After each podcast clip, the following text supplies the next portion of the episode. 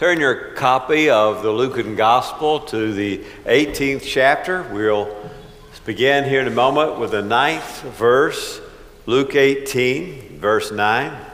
We'll look at three words today to learn a lesson from our Lord in Luke 18.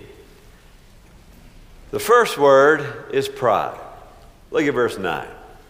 And he also told this parable to certain ones who trusted in themselves that they were righteous and viewed others with contempt. Two men went up to the temple to pray, one a Pharisee, the other a tax gatherer. The Pharisee stood and was praying thus to himself God, I thank you I'm not like other people, swindlers, unjust, adulterers, or even like this tax gatherer. I fast twice a week. I pay tithes of all that I get. The part of the funeral where the pastor speaks kindly of you is called a eulogy.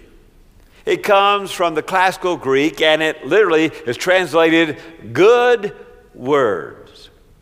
The eulogy is when someone shares good words about us. The odd thing about the Pharisees' prayer is this religious man's prayer is that he does a self eulogy. My grandmother would have said, in the language of the South, the boy was tooting his own horn, so to speak. The Pharisee needs no mercy, and forgiveness seems absolutely unnecessary to him. He's already made out the exam for himself. He's graded it himself and he's posted an A plus in his own grade book.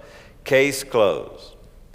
There in verse 11, do you notice all the I's in this prayer? First person, singular pronoun.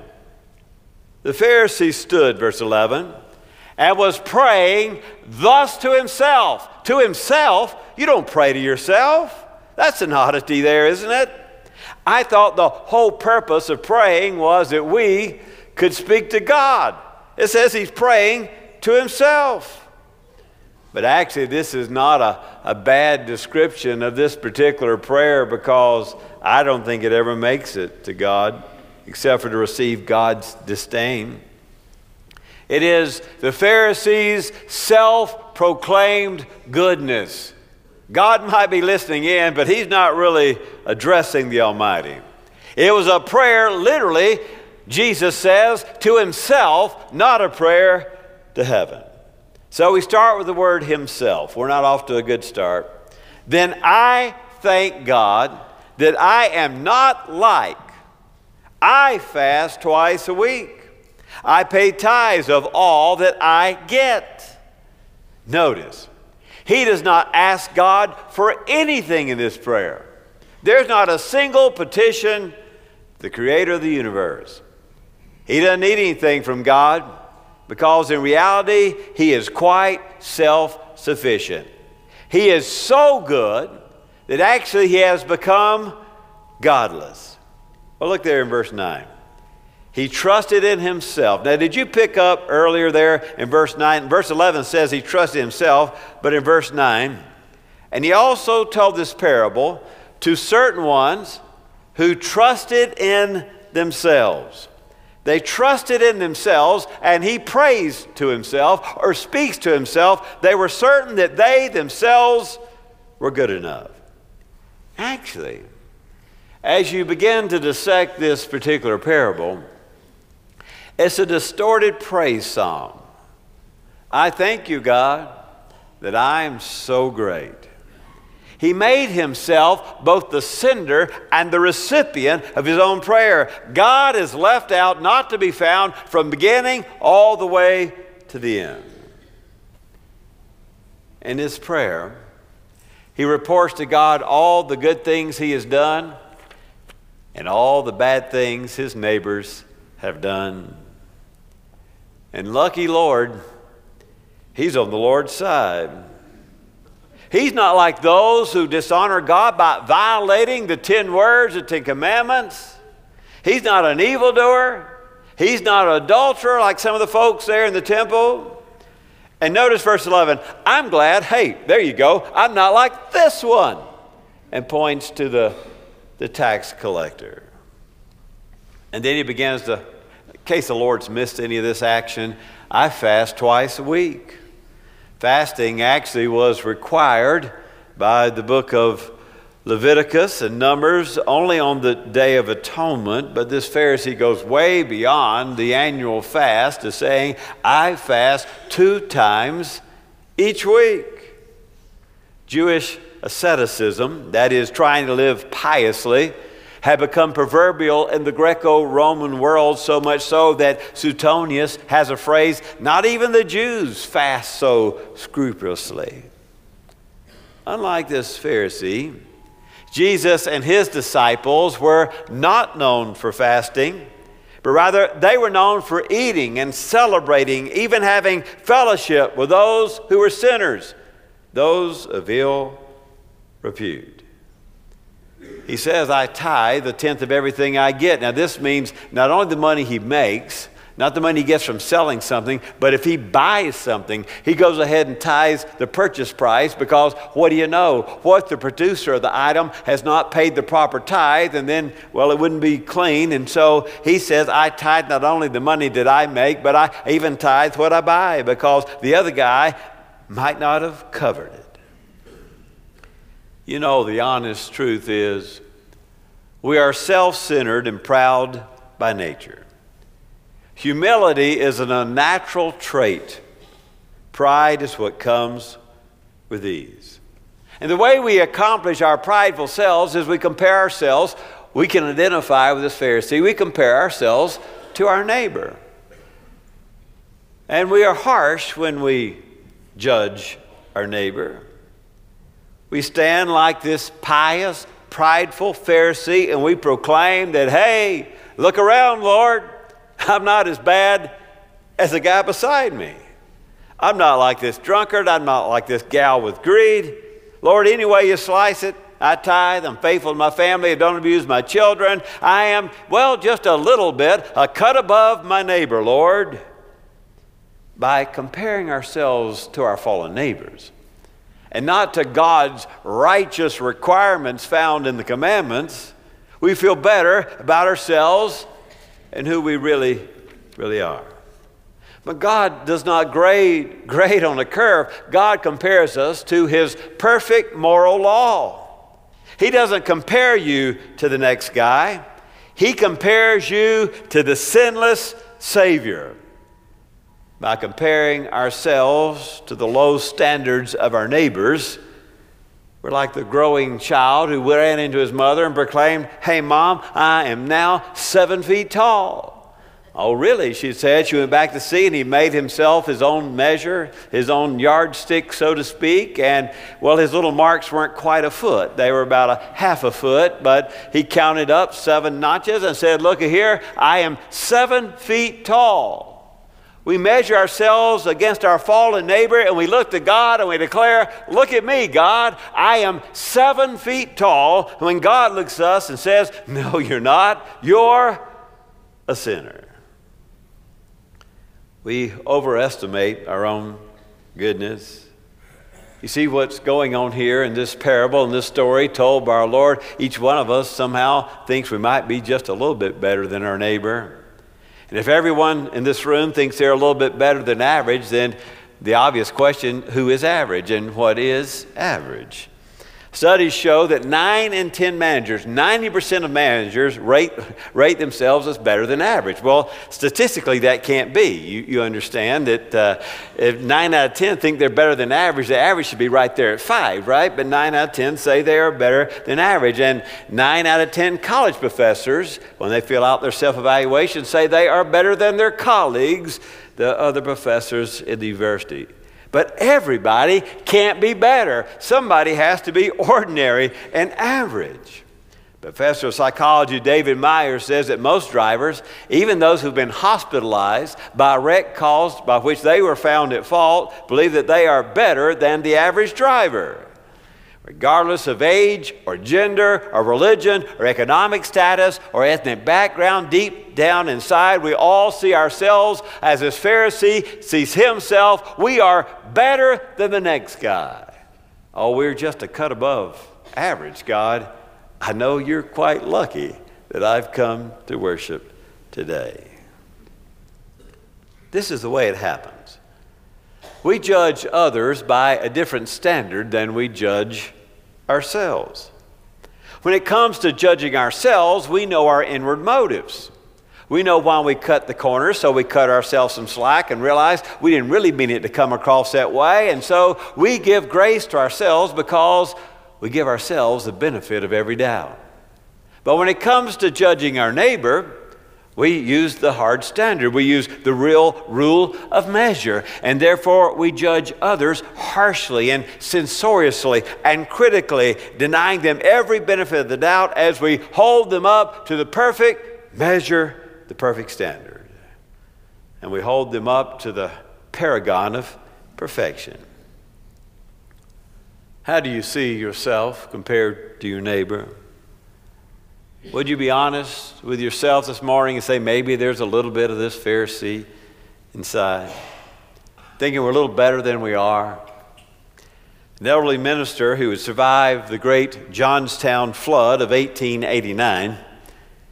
He loved to regale audience with his tales about surviving that horrendous flood. He died, he went to heaven, and there was a, a, an area there where a bunch of saints gathered around, and each were sharing their episodes during their lifetime. He looked over at St. Peter. He was new, he didn't know the rules of when you could share, and he said, Hey, hey, would this be a good time for me to tell everybody that I survived the Johnstown flood in 1889? Well, you can if you want to, said Peter. But just remember, old brother Noah standing over there listening to your report. There is something in our fleshly na- nature that wants to talk about ourselves how big we are, how great, how tall, how smart, how wealthy, how fast, how wise. Or we could just brag on our children and grandchildren. That's a subtle way of saying, guess where they got the great genes? I can tell you, it comes through me. In fact, we might even be tempted to boast about how humble we are. Ted Turner, CNN founder and former Atlanta Braves owner, said, If only I had a little humility, I would be absolutely perfect. God says, Isaiah 64, that our great deeds are nothing but filthy rags in His eyes. Here's some signs that you might have some pride. You want to take the test? You just measure your own test. Don't, don't, don't poke people beside you. You just think about your own.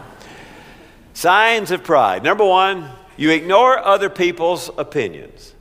Besides, if your thoughts are absolutely perfect, why do you need to listen to anybody else? You ignore other people's opinions. Number two, you never give credit to others. For you're afraid that any credit going to others might make you look smaller.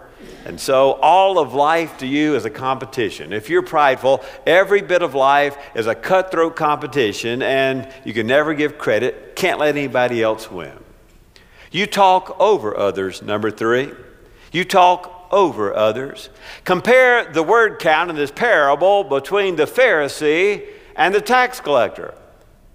The Pharisee has a lot to say. He is verbose, loquacious. He can't stop talking. And the tax gatherer has few words. You talk over others. Number four, you might know you're prideful if you can't receive feedback. If you can't receive feedback. If you, in your perfection, have no way to improve, why would you listen to constructive criticism? Because it's got to be wrong to start with, right? You cannot accept feedback. Number five, your relationships feel superficial to those around you. Our self centeredness gives us a need to belittle and cut others down. I'm glad, says the Pharisee, I'm not like that sinner. Relationships are superficial because your relationships are putting people beneath your feet. Finally, number six, you worry about what other people think about you. You need, have a constant need for praise and validation. You worry about what other people think about you. Notice verse 11, he stood to be pray, to pray. He had to be seen. You worry about what others think about you.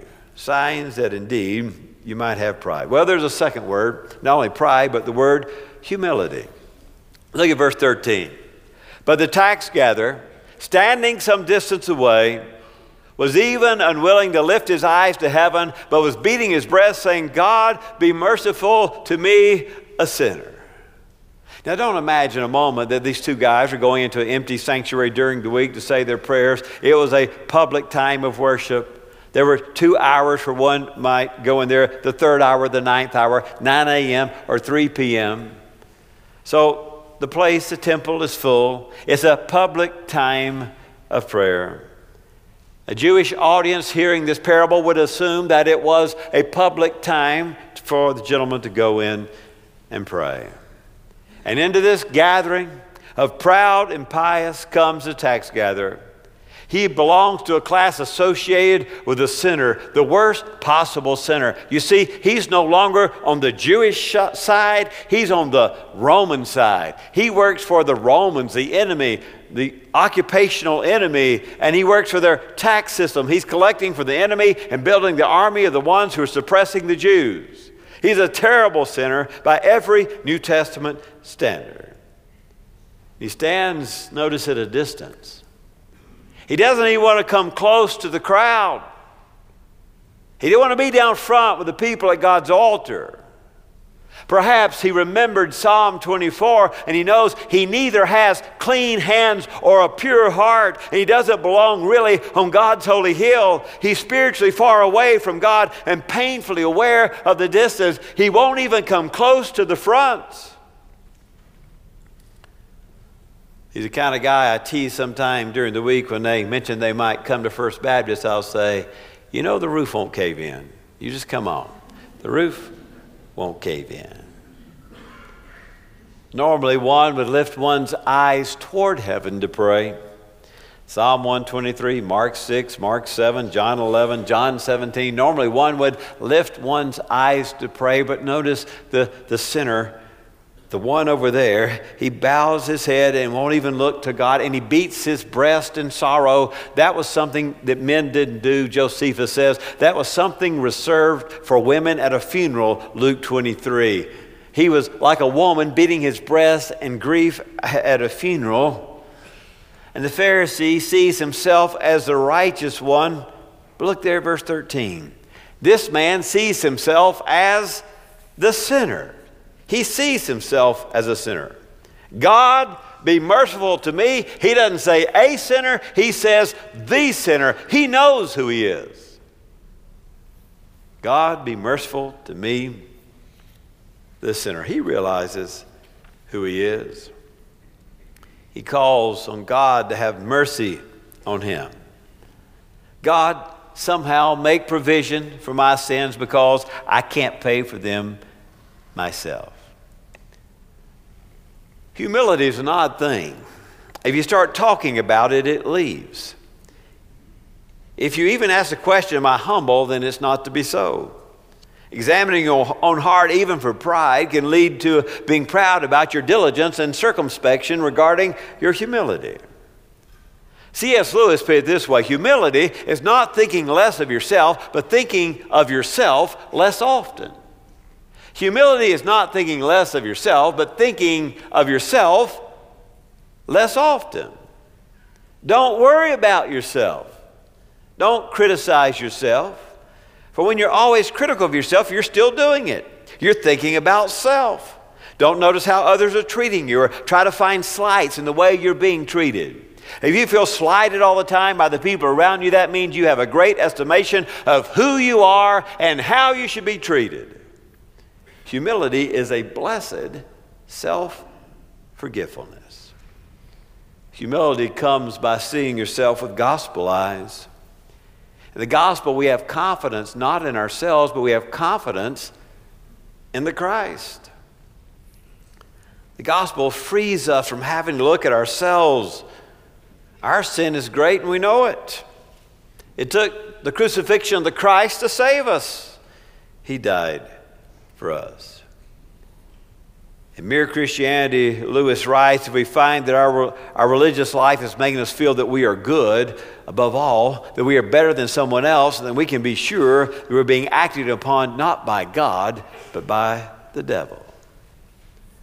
Tim Keller says, I think it's fair to say that humility, which is a key differentiating mark of the Christian, is largely missing in the church today. Non believers detecting the stench, the sanctimony, turn away. Well, some signs of humility. People who are humble retain deep relationships. They're more likely to help a friend than cut a friend down.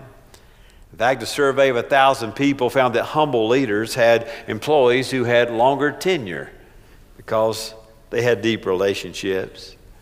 Number two, not only do you have deeper relationships, number two, you think about we and not about me. You think about we and not about me. You make decisions based on what is best for the whole and not for you, not for yourself. Number three, you're listening.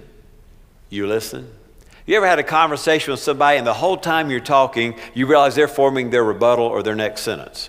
They're not listening to you, they're wanting you to shut up so they can spew out and set you straight. Not so with a person of humility. They, they listen, they absorb like a sponge what others have to say. Number four, you show gratitude. You say thank you. Nothing is expected and everything is appreciated. In fact, if you could watch any one of us interact with a waiter or a waitress, you could tell where our pride level was in about five minutes. How do you treat the waiter or the waitress with gratitude or high expectation and haughtiness? Number five, if you're humble, you ask for help. In verse 13, the, the Pharisee asked God for absolutely nothing. In his pride, he doesn't need God's help. He's gotten there by himself. But the sinner seeks God's mercy. Are you willing to ask for help? Here's a third word. We have pride and humility. The third word is grace. Look at verse 14. I tell you, this man went down to his house justified rather than the other. For everyone who exalts himself shall be humbled, and he who humbles himself shall be exalted. I tell you, when Christ says that, when Jesus says that, there's a Christological claim. He tells a story, then acts like he is the Christ, and he can tell you who's right and who's wrong, who got it and who missed it. I tell you, says Jesus. Jesus claimed to know the mind of God. I'll tell you who God's going to accept, is what he's saying. Not the one you think in the story. If you're a Jew, the Pharisee is someone you held in esteem. And the tax gatherer who worked for the Romans is someone that you hated. We've heard the story so much, we see the tax gatherer as a good guy. The Jew would have heard it nothing like that. It's a shocking pro- proclamation by this Rabbi Jesus that the wrong guy is the right guy in the story. You see, the Pharisee said, verse 11, I'm glad I'm not like this tax gatherer. So notice what Jesus, how he turns this on his head. Verse 14, he said, I tell you, this man, the sinner. I'm glad I'm not like this guy. Well, this guy is the right guy. Jesus repeats the this. How does Jesus have a right to tell us about humility? What does he know about humility? He's a co creator, he's equal with God. Listen to Paul in Philippians 2. This is what Jesus knows about humility. Do nothing from selfish or empty conceit. Both humility of mind, regard one another as more important than yourselves. Do not merely look out for your own personal interest, but also for the interest of others and have this attitude in yourself, which was also in Christ Jesus, who, although he existed in the form of God, did not regard equality with God as something to be grasped, but he emptied himself. And he took on the form of a bondservant, and being made in the likeness of men, And being found in the appearance as a man, he humbled himself by becoming obedient to the point of death, even death on the cross. I'll tell you what Christ knows about hum- humility. He was a co creator with God the Father, and he becomes part of creation. He humbles himself. He thinks about what is best for creation and not what is best for himself. Grace is a hard concept. The murderer can have a seat at the table of God because he's humble and confesses his sins, while the liar is forever separated from God because of his pride. Grace has always been the scandal of the gospel. It's not based on how good we are or what we do. It's based upon our humble, repentant spirit, which allows us to quit trusting in ourselves and really trust once and for all in what Christ has done on the cross. You know, in the parable, we always have to find ourselves in one of the characters. Which character are you in the story? Do you forever judge your neighbor harshly and censoriously while you give yourself the benefit of knowing your inward intent? You sort of look, read a room and look around and think, well, I'm a little smarter than he is, a little better than she is. A little, a little, a little, or a whole lot? Or do you come to worship? Do you come to the Christ of the cross saying, I'm not even worthy to receive what you've done for me on Calvary? I can't even look at you, but somewhere in the act of the cross, will you find some mercy for even someone like me? Jesus tells a story, and then Jesus, as the Christ, makes the claim. I tell you, it's not the holy, righteous one who's going to be redeemed. It's the one who can't even hold his head up in the sight of the holiness of God. So there you have it pride, humility, and grace. You can have the first one, you can have pride, but you can't have it with the third one, grace. They're oil and water. You cannot be prideful and receive God's grace. That's the lesson of the story. You cannot be prideful and receive God's grace. But the second one, humility, and the third one, grace, they fit quite nicely together. Humility, and only humility, leads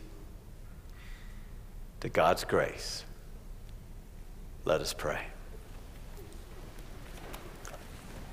Oh God, for those of us who've imagined that we're better than,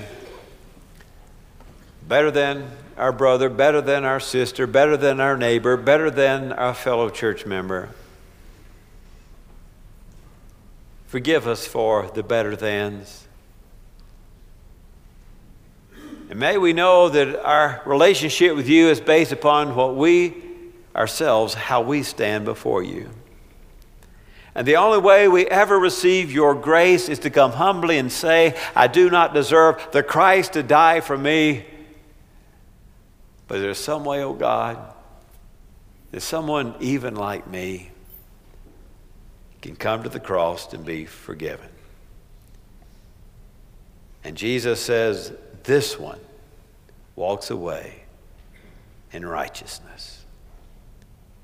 Amen.